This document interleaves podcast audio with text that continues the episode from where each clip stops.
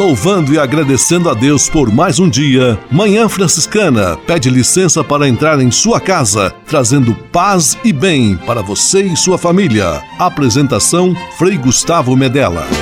Irmãos, minhas irmãs, vamos cantar nesta manhã, pois renasceu mais uma vez a criação das mãos de Deus.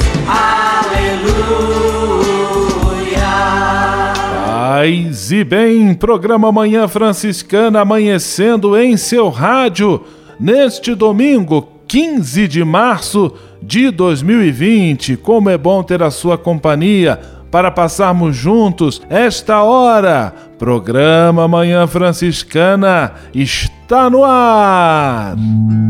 Com São Francisco e toda a família franciscana, rezemos juntos a belíssima oração de São Francisco, a oração pela paz.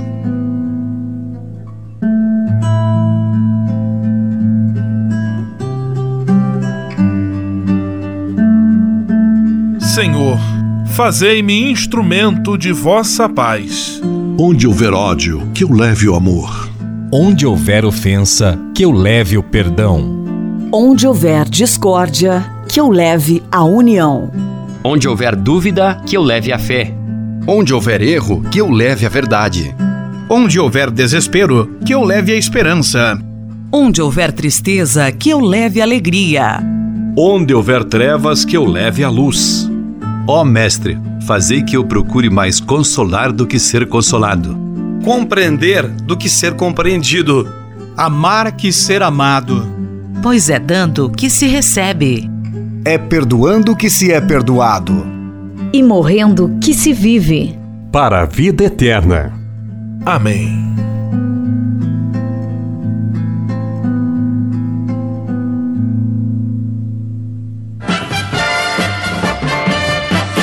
Na Manhã Franciscana. O melhor da música para você. Na Manhã Franciscana, Juninho Casimiro, O Poço.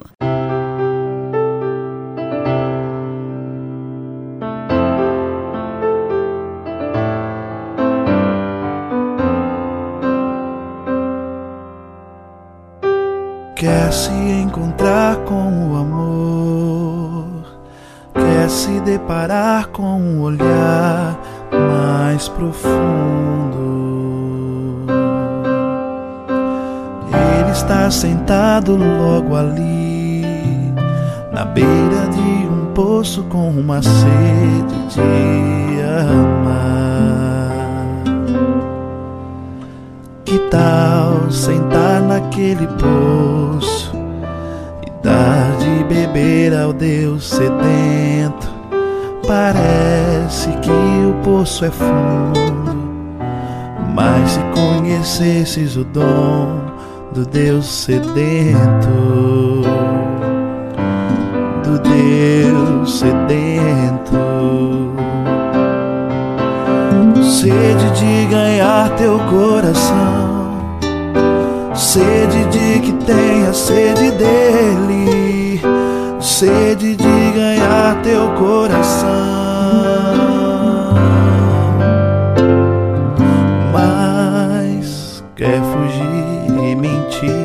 se esconder, se isolar. Mas no fundo o poço é fundo, tem medo de enfrentar.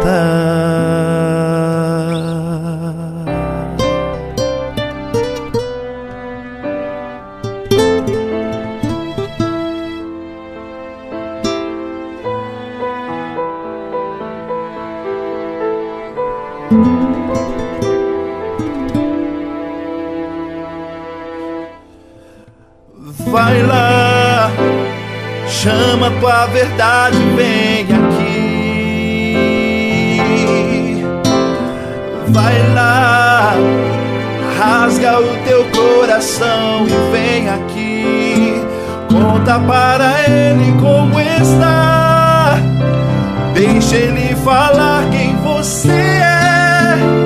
O seu amor é tudo que você precisa ter.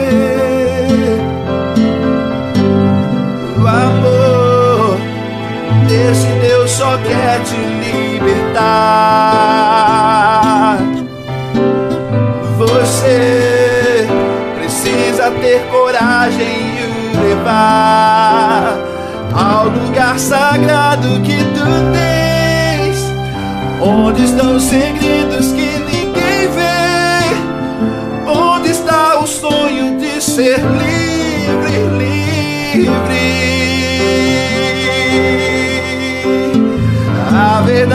Verdade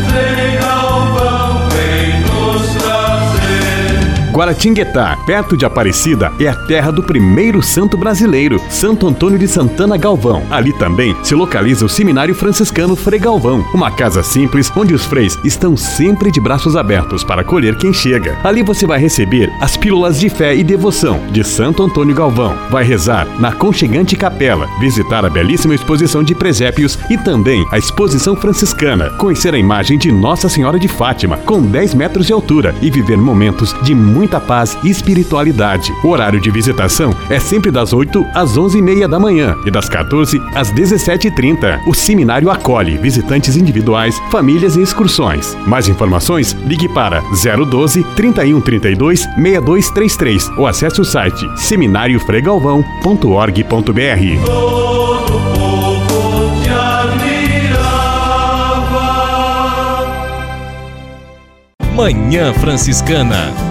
e o Evangelho de Domingo. E a água que eu lhe der se tornará nele uma fonte de água que jorra para a vida eterna. Estamos no terceiro domingo da quaresma, o Evangelho de João, capítulo 4, versículos 5 a 15, 19b a 26, 39a e 40 a 42. É o encontro de Jesus com a samaritana à beira do poço. Interessante notar que Jesus promete oferecer uma água a todos aqueles que nele tiverem fé. E esta água, além de saciar a sede da pessoa, torna a pessoa capaz de saciar a sede dos outros. É o que Jesus diz quando garante que desta pessoa vai jorrar uma água de vida eterna. Que nós possamos nos abastecer dessa fé, que nós possamos ser fontes de água viva uns para os outros. Que Deus abençoe sua semana, sua família. Em nome do Pai, do Filho e do Espírito Santo. Amém. Manhã Franciscana e o Evangelho de Domingo. Francisco de Assis e outras conversas mais com Frei Almir Ribeiro Guimarães. Olá, meus amigos. Muitas revistas de espiritualidade andam publicando artigos e mais artigos sobre o tema do silêncio. Vivemos a era do ruído, do barulho, barulho de berros, ruídos e ruído de carros, de som, algazarra do nosso ego, barulho por fora e barulho por dentro. O silêncio pode querer dizer abandono, solidão, uma terra gélida, sei disso. Há pessoas que experimentam quase que um desespero quando precisam guardar silêncio. Temos medo do silêncio porque ali o nosso coração formula questões e ele faz interrogações que havíamos jogado para debaixo do tapete, no silêncio. Viver no silêncio, penetrar no silêncio, pode bem querer dizer despir-nos das aparências e enxergarmos nossa nudez interior. Viemos do silêncio, que os místicos chamam de nada. Um dia a vida nos instalou no seio da nossa mãe.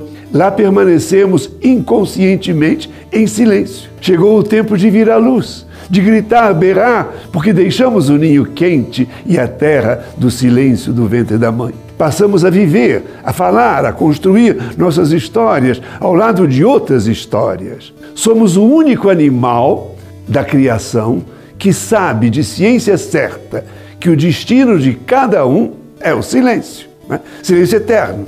Eh, que representamos como um desaparecimento total ou como um além, uma vida depois. Somos silêncio, cidadãos do silêncio, viajantes angustiados da meta que é a pátria do silêncio. Temos saudade do silêncio de onde viemos enquanto não chega o outro silêncio. Entre esses dois silêncios acontece simplesmente a vida. A minha vida, a nossa vida paz e todos os bens.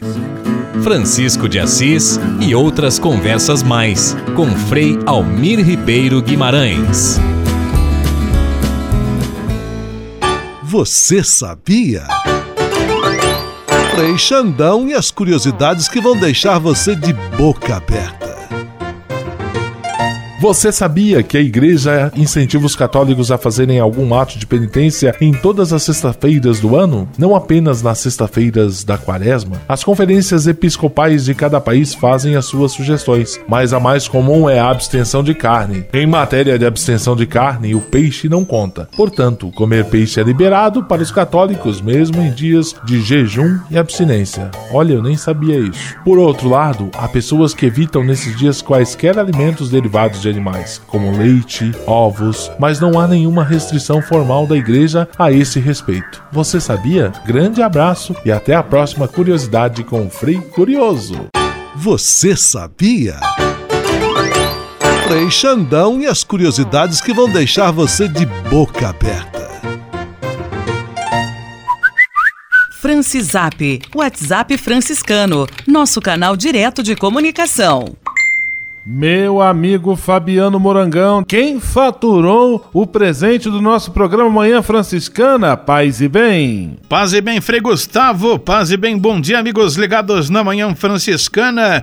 Quem faturou o prêmio presente aqui do nosso quadro Francisap foi Jean Marconi, de Brasília, Distrito Federal. Jean Marconi, Brasília, Distrito Federal. Parabéns! E se você que nos acompanha deseja concorrer a um presente do nosso programa de rádio, é muito fácil participar. Verdade, é fácil demais participar do nosso quadro Francisap aqui na Manhã Franciscana.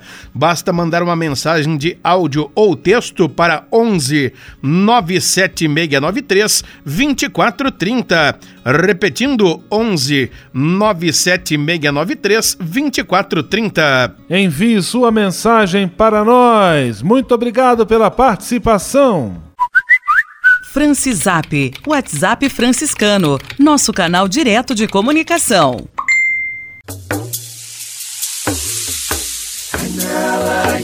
Sonhala, yes, sonhala, yes.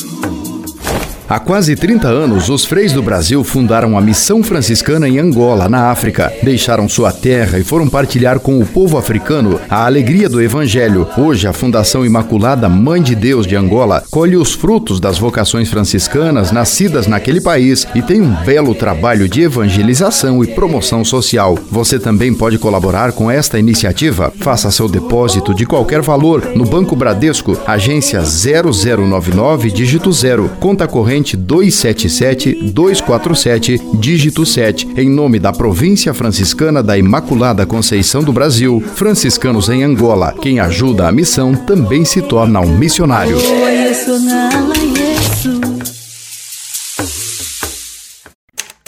Manhã Franciscana Entrevista. Manhã Franciscana Entrevista, recebendo neste período da quaresma, quando também na Igreja do Brasil vivemos a campanha da fraternidade, abordando a temática do cuidado e da compaixão, fraternidade, vida, dom e compromisso. Hoje nós vamos ouvir a entrevista que a Érica Augusto gravou com o professor Alisson Douglas da Silva, professor do curso de nutrição da Universidade de São Francisco e eles vão conversar sobre o tema da segurança alimentar. Tema muito atual e provocativo, especialmente para os dias que temos vivido em nosso país. Vamos ouvir com toda atenção e com todo carinho.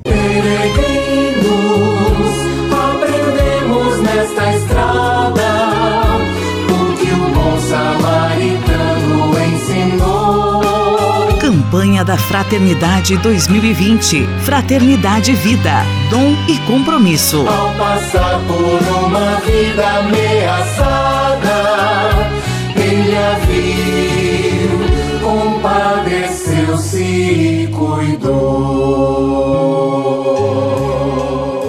Paz e bem a você que acompanha o nosso podcast especial, nossa série de entrevistas sobre a campanha da Fraternidade 2020, que tem como tema Fraternidade, Vida, Dom e Compromisso. Hoje nós vamos conversar com o professor Alisson Douglas da Silva. Ele é docente do curso de Nutrição da Universidade de São Francisco, a USF. Ele também é doutorando em Saúde Coletiva pela Universidade Estadual de Campinas, a Unicamp. Paz e bem, Alisson, seja muito bem-vindo à nossa série de entrevistas. Oi, Érica. Eu que agradeço o teu convite. Fico honrado de poder falar sobre esse tema, um tema que é absolutamente é, pertinente para esse momento político que a gente vive atualmente. Aproveito também para saudar aqueles que nos ouvem, né, da província franciscana. Alisson, eu gostaria que você explicasse aos nossos ouvintes, primeiramente, o que é segurança alimentar. Então, Érica, Desde 2006, a gente tem uma, uma lei né, de âmbito federal que nos orienta, né, que nos ajuda a definir esse termo. Né? Essa lei é a Lei Orgânica de Segurança Alimentar e Nutricional, que a gente chama de LOSAN, e ela vai definir da seguinte forma: segurança alimentar e nutricional é a realização do direito de todos ao acesso regular e permanente a alimentos de qualidade e em quantidade suficiente, sem comprometer a satisfação de outras necessidades essenciais respeitando a diversidade cultural e que também seja ambiental, econômica e socialmente sustentável. O que nós precisamos destacar desse conceito como dois, dois se a gente quisesse ampliar, dizer inclusive três aspectos principais dessa, dessa definição é a seguinte. O termo segurança, ele pode conduzir a gente a pensar que nós estamos falando em termos microbiológicos ou em uma noção sanitária de segurança alimentar. E é claro que em alguma medida o, conceito comporta essa definição, mas talvez uma palavra que ajude a gente a, a esclarecer esse conceito seja a palavra seguridade. A maior parte dos países do mundo e a maior parte é, das agências reguladoras não trabalha com o termo segurança, trabalha com o termo seguridade, que já nos ajuda a localizar o campo que a gente está, né? Então, ou seja, quando a gente fala em seguridade, seguridade alimentar e nutricional, e no caso brasileiro, segurança alimentar e nutricional, nós estamos falando do direito humano à alimentação adequada, do acesso a todos, é, de um acesso permanente, né, em termos de qualidade e quantidade de alimentos. E se imbrica nesse conceito, de alguma, de alguma forma, uma série de outros elementos estruturais, né?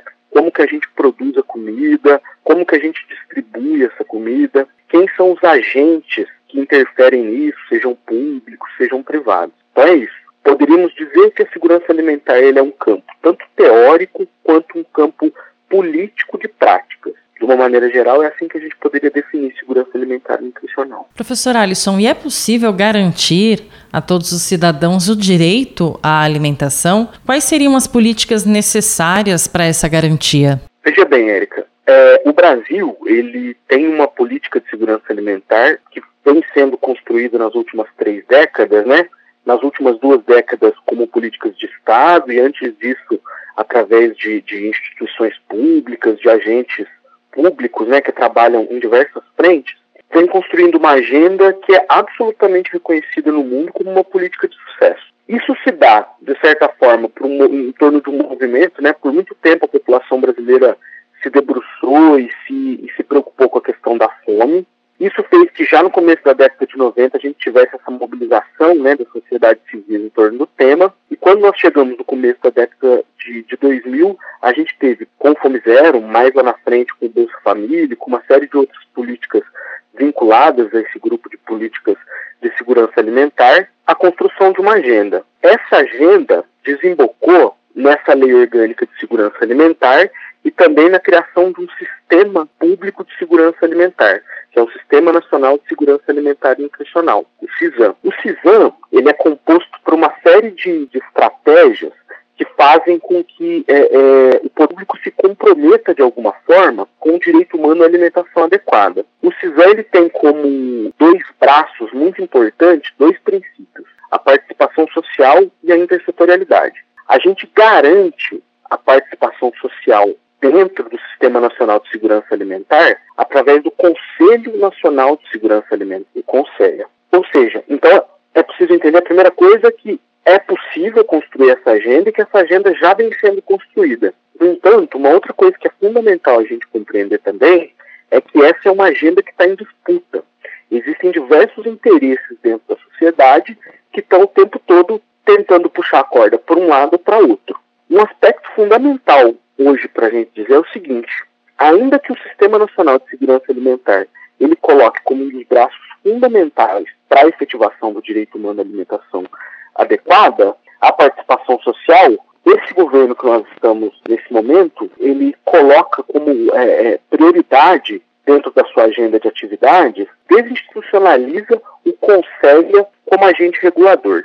Veja bem, a política estabelece a participação social como um princípio, institui como é, regulador institucional para isso o Conselho, e quando esse governo chega no poder, no dia 1 de janeiro de 2019, ele desinstitucionaliza o Conselho. Nesse momento, nós não temos um Conselho Nacional de Segurança Alimentar. Então, por mais que seja possível, por mais que a gente tenha um conjunto de práticas muito bem sucedidas de segurança alimentar, que não só funciona, mas que também é reconhecido mundialmente como um sistema eficiente, nesse momento a gente vivencia um contexto em que a segurança alimentar está em absoluto ataque. Nesse momento, representado pelo projeto de governo que nós temos eleito. Nós estamos conversando com o professor Alisson Douglas da Silva. Ele é docente do curso de nutrição da Universidade de São Francisco. Professor Alisson, dentro dessa questão também da segurança alimentar, como que está hoje a situação do Brasil dentro do mapa da fome? Olha, a gente em 2014 o Brasil saiu pela primeira vez. O mapa da fome é um instrumento que a FAO, né, que é o braço das Nações Unidas que cuida dos temas relacionados à alimentação e agricultura, ele desde a década de 90 instituiu o mapa da fome, né, que é uma, da, uma das formas da gente conhecer do ponto de vista internacional quais são os países que enfrentam essa situação.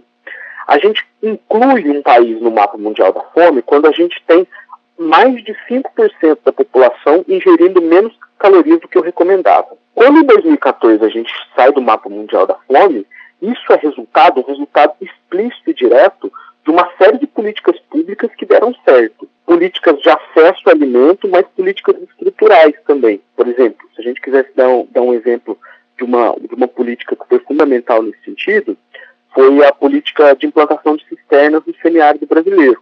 Só um exemplo um pouco mais regional. Mas aí a gente poderia falar também de aspectos relacionados à inclusão, à cultura, inclusão à educação, ou seja, tem todo um projeto político foi sendo construído, que desembocou em 2014, que nos tirou do mapa mundial da fome.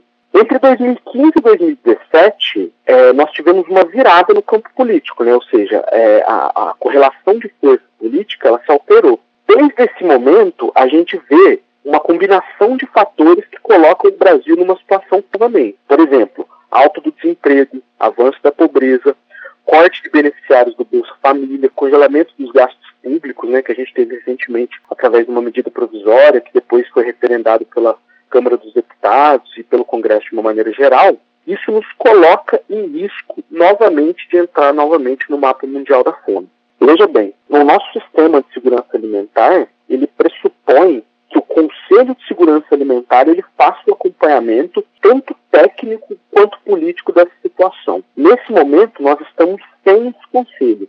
Então, o risco do Brasil entrar no mapa mundial da fome, mais uma vez, é iminente. Muito obrigado por enquanto, professor Alisson e também Érica. E agora nós vamos interromper brevemente nossa entrevista para ouvirmos uma canção que nos leva a refletir sobre esta questão da fome e da desigualdade social. Seu nome é Jesus Cristo e passa fome.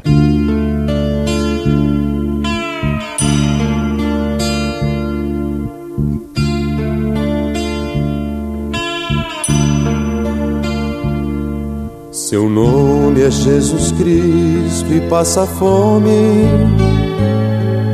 e grita pela boca dos famintos. E a gente, quando vê, passa adiante.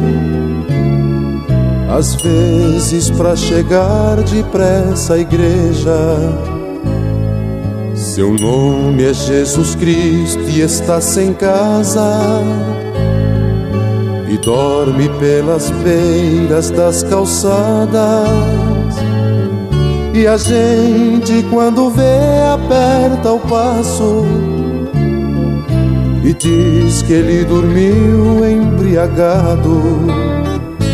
Entre nós está e não o conhecemos. Entre nós está e nós o desprezamos. Entre nós está e não o conhecemos, entre nós está e nós o desprezamos.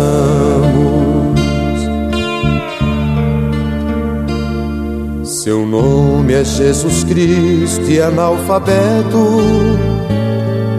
e vive mendigando um subemprego. E a gente, quando vê, diz é uma toa. Melhor que trabalhasse não pedisse. Seu nome é Jesus Cristo, está banido das rodas sociais e das igrejas,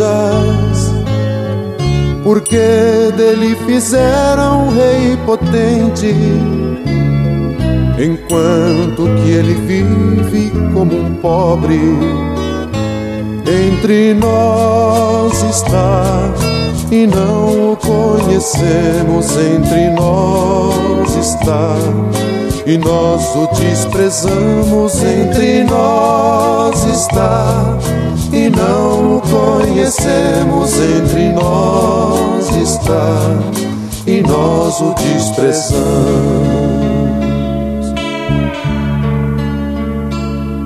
Seu nome é Jesus Cristo e é difamado e vive nos imundos meretrícios. Mas muitos o expulsam da cidade com medo de estender a mão a ele. Seu nome é Jesus Cristo e é todo homem vive neste mundo ou quer viver, pois para ele não existem mais fronteiras. Só quer fazer de nós todos irmãos. Entre nós está e não o conhecemos. Entre nós está e nós o desprezamos. Entre nós está e não o conhecemos. Entre nós está e nós o desprezamos.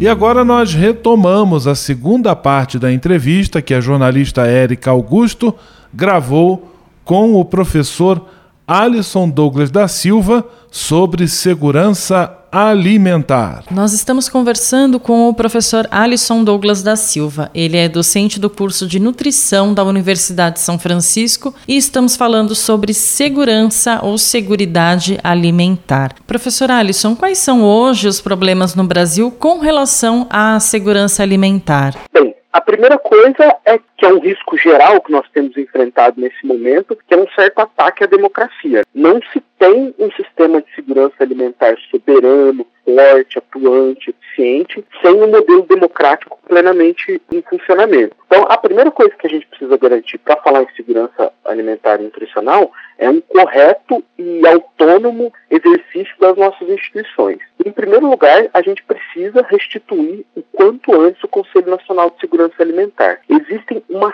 série de instituições públicas, de sujeitos políticos, de diversos campos do espectro político se mobilizando para que isso aconteça. O principal problema que nós temos atualmente é político.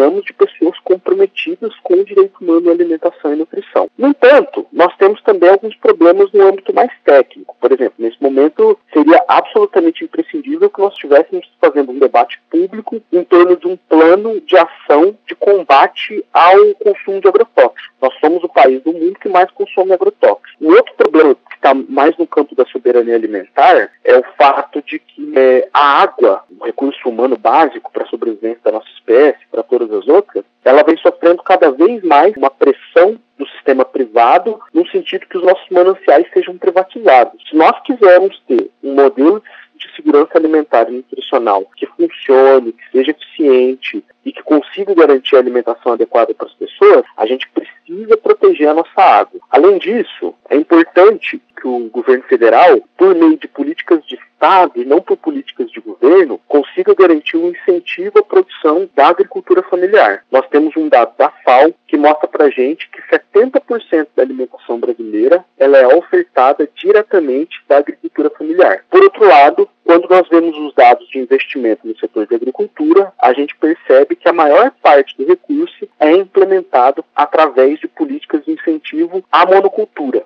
produção vinculada ao agronegócio. O agronegócio ele tem uma função na nossa balança econômica, no entanto, quem alimenta a população brasileira são os movimentos do campo e é a agricultura alimentar e nutricional. Para além disso, nós temos discussões técnicas em termos da, é, da qualidade dos alimentos, questões relacionadas à qualidade microbiológica, à contaminação química e uma série de outros debates estruturais. Ou seja, tudo que envolve grandes estruturas sociais impactam diretamente nas nossas políticas de segurança alimentar e nutricional. Então, ou a gente pensa o sistema como um todo, ou dificilmente as nossas políticas de segurança alimentar tendem a prosperar. A boa notícia é de que nós temos a sociedade civil mobilizada nesse sentido. Um exemplo disso é que, mesmo com o Conselho de Segurança Alimentar e Nutricional nesse momento desativado pelo governo federal, uma série de entidades vinculadas à discussão da, da segurança alimentar chamou para esse ano de 2020 uma conferência nacional, popular, autônoma por direitos, democracia e soberania e segurança alimentar. Ou seja, é uma forma de fazer uma pressão pública em relação ao poder público, né? É uma pressão da sociedade civil em direção ao poder público para que a gente consiga garantir os aspectos centrais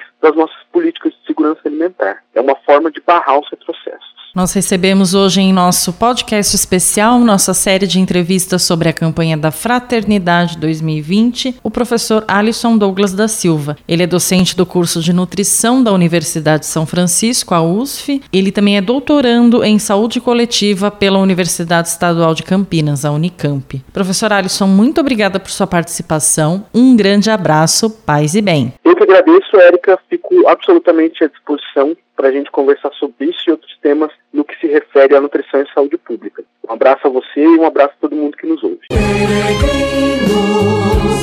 aprendemos nesta estrada o que o bom samaritano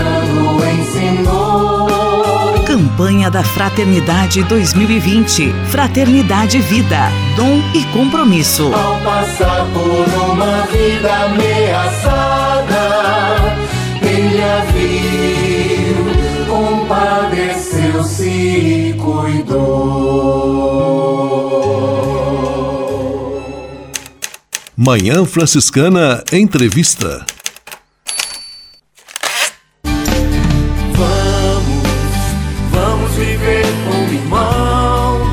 Conexão Fraterna. Francisco e Clara ensinam que todos somos irmãos. Vamos viver como irmãos. Vamos viver. Olá, Frei Gustavo. Olá, ouvintes do Manhã Franciscana, paz e bem. Eu sou Thaís de Oliveira e é uma grande alegria estar aqui novamente com vocês. E hoje nós vamos conversar com o jovem Nicolas Pereira. Ele é morador da Rocinha, uma das maiores comunidades da América Latina, fica localizada aqui no Rio de Janeiro. E ele vai contar pra gente, como jovem leigo, como funciona o processo de evangelização e o quão importante ele é para a vida da comunidade. Por favor, Nicolas, seja bem-vindo, se apresente. Olá, eu me chamo Nicolas Pereira, tenho 18 anos e aqui na paróquia de Nossa Senhora da Boa Viagem, na Rocinha, eu já atuei como coordenador de um grupo de jovens, mas no momento atuo somente como catequista no catecumenato. Isso é catequese para jovens e adultos, em preparação para crisma, mas também outros sacramentos como o batismo e a primeira Eucaristia. Nicolas, como funciona então o processo de evangelização dentro da Rocinha? A evangelização na Rocinha é aquilo que acontece principalmente pela catequese e o catecumenato. Justamente porque as famílias que já frequentam a comunidade levam os mais novos como meio de protegê-los ou então de tirá-los desse caminho da criminalidade. Porque esses paroquianos, na verdade, na sua grande maioria paroquianas, não querem seus filhos ou netos expostos a essa criminalidade que exibe uma vida muito melhor, seja financeiramente ou socialmente, em busca de respeito, ou um companheiro, uma companheira. E a igreja acaba se tornando um refúgio para esses jovens, mas uma igreja que ainda é escassa de um rosto mais jovem, um rosto que atraia tanto quanto os prazeres que eles percebem nesse mundo, nesses becos, vielas, de tantas formas diferentes. Você acredita que o trabalho da igreja e dos franciscanos faz diferença na vida das pessoas da comunidade? Acredito que faça diferença, sim. Não só da maneira como disse anteriormente, mas também auxilia essas famílias pela pastoral social, que é acompanhada pelos frades, mas também pela própria figura de São Francisco que os acompanha. Todo esse espírito franciscano de busca pela pobreza. Na Rocinha você não precisa ir atrás do mais pobre. Você encontra ele a todo momento. E não só mais pobre de dinheiro, como pobre de infraestrutura ou pobre de atenção, pobre não só da forma física, mas também no seu interior pobre de instrução, pobre de conhecimento, pobre, pobre de avanço em muitos casos, como senhores machistas ou então senhoras reprimidas pela violência doméstica. Os franciscanos têm o rosto da Rocinha e a cada dia a Rocinha começa a ganhar mais e mais um rosto franciscano.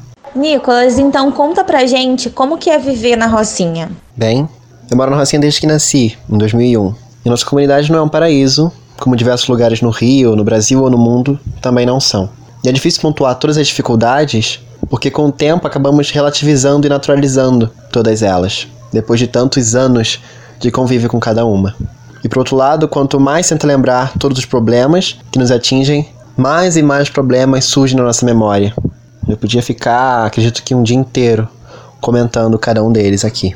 Bem, eles são vários a criminalidade exposta na facção e tráfico de drogas, a ausência de saneamento básico em alguns pontos ou de planejamento na engenharia civil são os mais clássicos, claro. Mas acredito que a falta de estrutura familiar nas casas e famílias com jovens que engravidam cedo ou pais que não assumem seus filhos também são exemplos de problemas que levam a outros problemas, como deslizamentos em tempos de chuva ou a necessidade do jovem favelado, morador da periferia, de amadurecer, acordar para a vida muito mais cedo que os demais, para também ser fonte de sustento na sua família, para si e para sua família. E vale também recordar esse sentimento de inferioridade que nos é imposto por essa nossa sociedade tão excludente e cujos males também é difícil pontuar. Muito obrigada, Nicolas, pela sua contribuição, pela sua partilha. Eu tenho certeza que ela é muito valiosa para todo mundo que está ouvindo o Conexão nesse momento. Então, muito obrigada. Um grande abraço para você e para todos que estão nos ouvindo. Até o próximo Manhã Franciscana.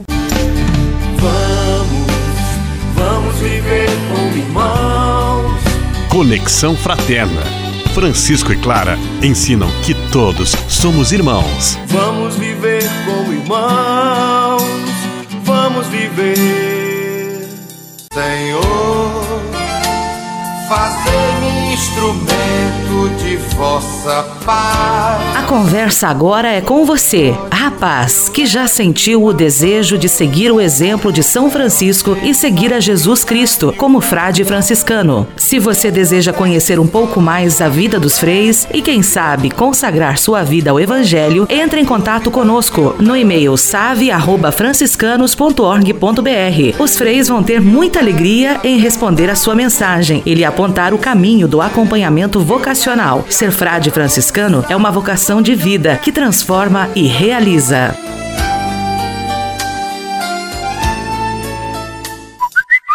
Francisap, WhatsApp franciscano, nosso canal direto de comunicação. Fabiano Morangão, quem são os nossos amigos e amigas ligados conosco na Manhã Franciscana e que entraram em contato em nosso Francisap?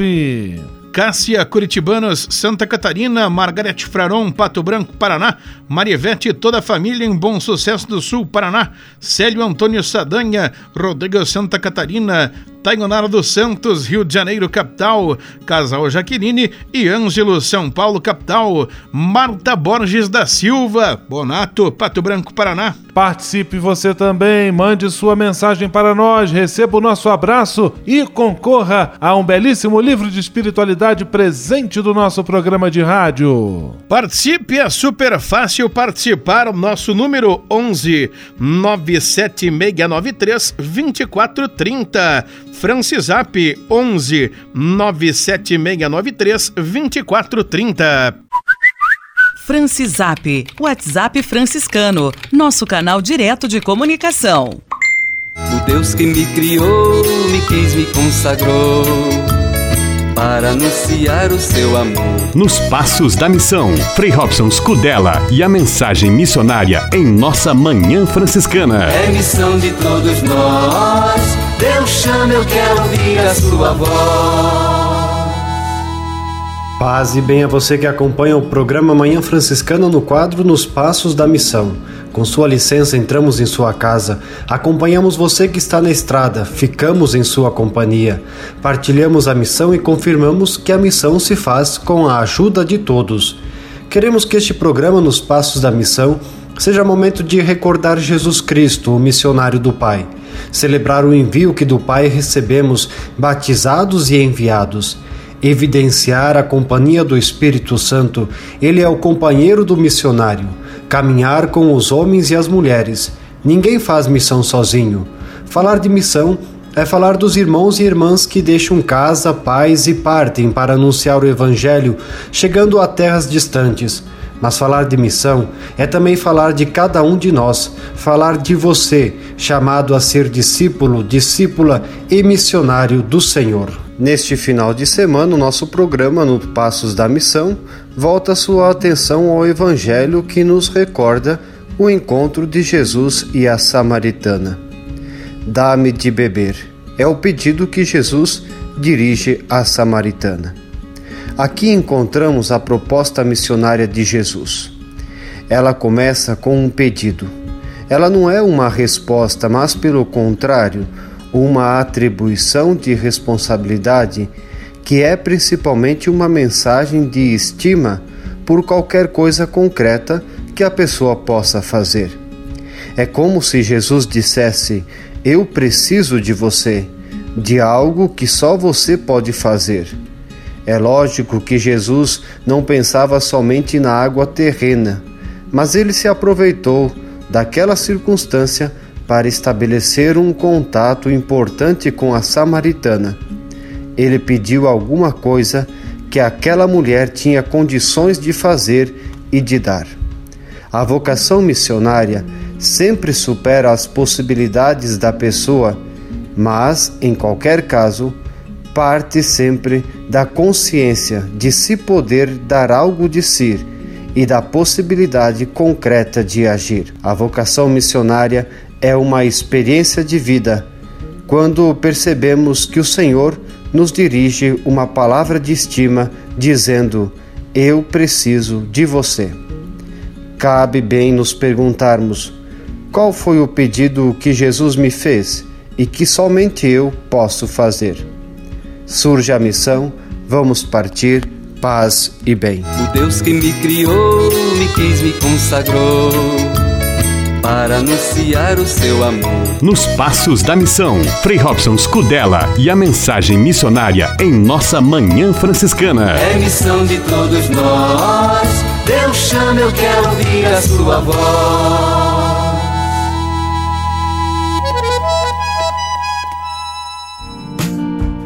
Espírito de Assis. Espiritualidade franciscana com Frei Vitório Mazuco. Paz e bem, continuando então o nosso tema sobre a mística em Francisco de Assis, estamos vivendo esse tempo de uma onda mística que reflete uma forte dose compensatória assim de caráter existencial. Mas a mística não é uma experiência espiritual que pertence apenas a uma elite espiritual, sabe? Certos movimentos, certos contemplativos que tiveram essa escolha, essa vontade de viver assim. Mas ela é uma experiência aplicável a toda a humanidade, ali no seu dia a dia. Então a mística é a união amorosa com o mistério através da contemplação do mistério.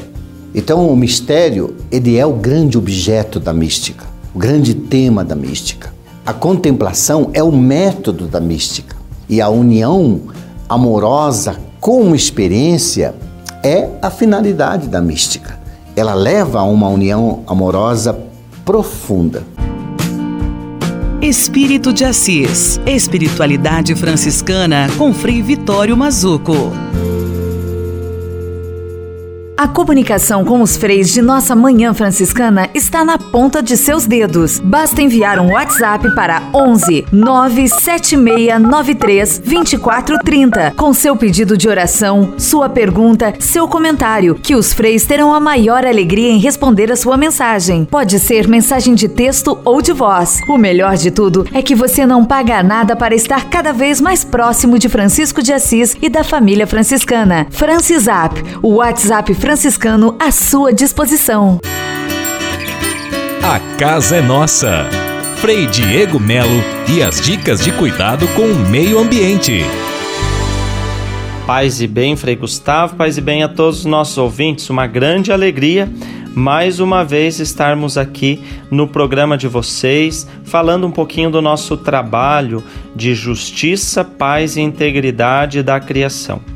Mas hoje, Frei Gustavo, eu vou me calar e dar a voz para o Frei Marx, ele que já esteve conosco tantas vezes, participando, falando inclusive desse trabalho e do trabalho com a juventude, e que agora, trabalhando no Serviço Franciscano de Solidariedade, acaba de voltar de uma experiência de inserção na realidade amazônica.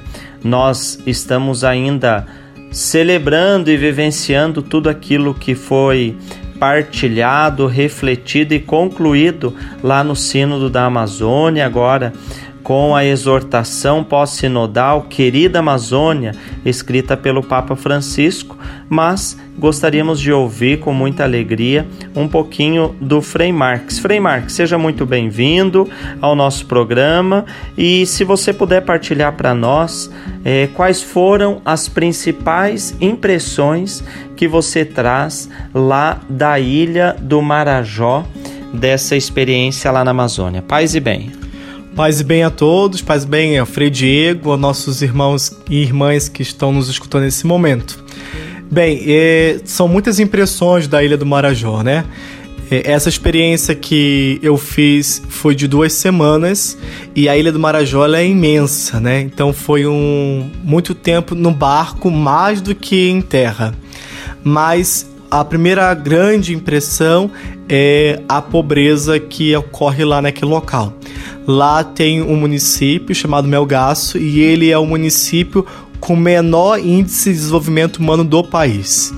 É, temos também é, um grande problema que é a pobreza das pessoas que são ribeirinhas, pessoas que estão morando à margem dos rios e pobreza é tão grande que às vezes falta alimento.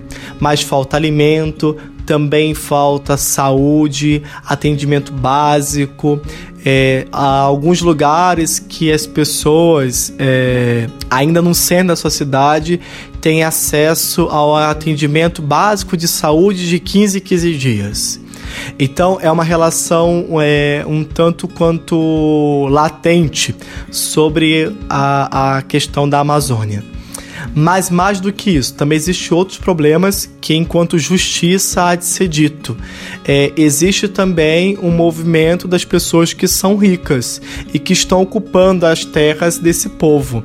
É, parece que todo mundo já sabe que existe um grande movimento agora para tentar regulamentar as pessoas que têm terras é, a partir do cadastro do agricultor cá e que essas pessoas agora estão fazendo aquele que a gente chama de movimento é, da terra a partir da grilagem, né? Que você vai lá e diz que tem aquela terra muito, quando na verdade não é bem assim, né? Você forja um documento para poder possuir a terra. E existe um município de Portel em que existe conflitos sobre terra. Mas mais do que isso, né? Existe uma Amazônia forte, vigorosa, de um povo de muita fé e de um povo que, de sua maneira simples, consegue ser povo de Deus. Eles são é, a Amazônia, graças ao bom Deus, na região do Marajó, conta com um bispo que é confrade nosso, Dom Evaristo, um homem muito apaixonado pelo projeto de Deus e que tem tentado movimentar todo aquele povo para refletir isso que é a carta da igreja, né, é, que fala sobre a Amazônia, mas que isso também que é o coração de Deus, entender o projeto da nossa casa comum como um projeto do reino de Deus, que requer justiça aos empobrecidos, requer solidariedade com todos, e foi isso que eu vi na Amazônia, né? Muito bem, muito obrigado, Frei Marx, pela partilha. Uma realidade que, quem sabe, para nós que somos aqui do Sudeste, Sul do Brasil, possa parecer tão distante e que você aproximou através da tua experiência, do seu relato. Certamente teremos outras conversas e que toda essa vivência tão intensa que você teve possa nos ajudar a sermos mais solidários, mais é, fraternos, mais empáticos com essa realidade e principalmente a sermos os arautos da boa nova de Jesus, enfrentando a injustiça, enfrentando a corrupção e promovendo um reino onde todos tenham liberdade e tenham condições dignas de vida. Um grande abraço, obrigado pela sua presença, um abraço a todos os nossos ouvintes, paz e bem. A casa é nossa. Frei Diego Melo e as dicas de cuidado com o meio ambiente. E se de nós depender, nossa família vai ser mais uma família feliz. Uma família. Minuto Família. Moraes Rodrigues tratando de um assunto muito importante. Hoje nosso minuto é direcionado mais aos filhos do que aos pais. Começo perguntando como você está se preparando para ser um sucessor da sua família. Pode ser que você não seja herdeiro de nada porque seus pais não possuem bens materiais. Então, sem dinheiro e sem bens, que tipo de sucessor a família pode esperar de você? Antes de mais nada, é bom saber que você, por ser filho ou ser filha, deve dar continuidade ao bom nome da família. Você deve ter percebido que seus pais têm feito de tudo para que você estude, tenha uma profissão, sonhos também pela frente. Esse é o patrimônio que sua família está reservando como bagagem para você. Eu sei que você esperava um dote, uma herança ou bens materiais, mas nada disso existe. A sua família está te dando condições de ser e não de ter. Diante dessa situação, o que se deve fazer? Aproveitar todas as oportunidades que sua família proporciona e transformá-las em ouro, em sabedoria, em cultura. Esses serão, portanto, os instrumentos que você terá em mãos para perpetuar o seu nome e o nome da sua família. Como jovem, com certeza, você apreciaria ganhar uma herança material, não é? Mas lembre-se que os bens materiais têm o seu fim. Sem eles e sem cultura e sabedoria, você se tornará o mais pobre dos pobres. Aproveite o investimento que a família faz em você hoje você estará se preparando para ser um sucessor e não um mero herdeiro. E se de nós depender, nossa família vai ser mais uma família feliz. Uma família feliz. Minuto Família. Moraes Rodrigues tratando de um assunto muito importante. Francisap, WhatsApp franciscano, nosso canal direto de comunicação. Fabiano Morangão. São muitas as mensagens que chegam a nós pelo nosso Francisap. Paulo Roberto Marinho, Rio das Ostras, Rio de Janeiro. Felipe Valadão, Rio de Janeiro. Nilce Cortese, Alto da Serra, Petrópolis, Rio de Janeiro. Marcos Rossati, São Paulo, capital. Everaldo Mager, Fraiburgo, Santa Catarina. Neiva Sartor, Fraron, Pato Branco, Paraná.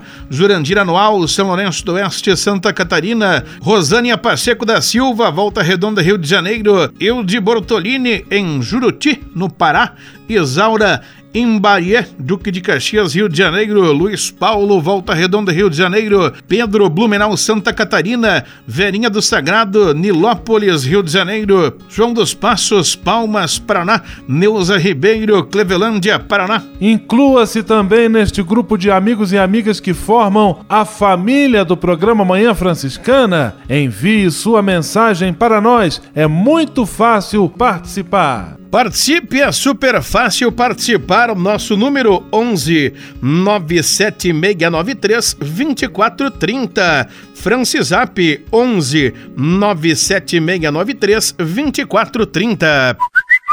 Francisap, WhatsApp franciscano, nosso canal direto de comunicação. Leve com você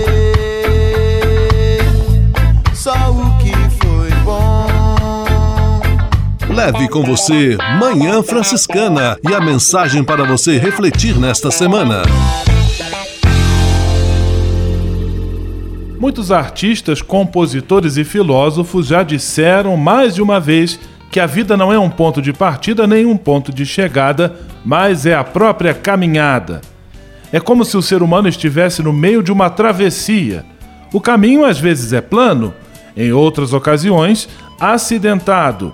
Há momentos em que se torna uma subida exigente, em outras horas, uma descida perigosa. É um percurso de vai e vem, onde se caminha sozinho ou acompanhado, de acordo com as circunstâncias. Nesta caminhada, o homem encontra diferentes pessoas e às vezes esbarra sem querer em alguém. Neste caso, é bom que se peça desculpas. Quanto mais rápido duas pessoas que se esbarraram entrarem em um acordo, mais intensa será a caminhada. Outra necessidade deste percurso chamado vida é que haja algumas paradas. Elas servem para a recuperação das energias, para a revisão do trecho caminhado e, se preciso for, servem também para que se faça a mudança de rota. Os jovens, por natureza, caminham mais rápido e têm mais chance de perder a direção por falta de experiência. Os mais idosos, por sua vez, vão mais devagar, amparados pela experiência adquirida com os anos de estrada. A idade não importa muito, para todos, a vida é uma verdadeira caminhada. Leve com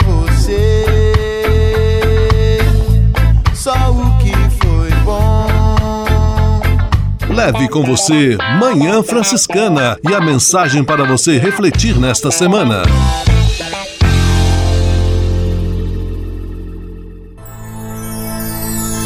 Senhor, faz de mim um instrumento de vossa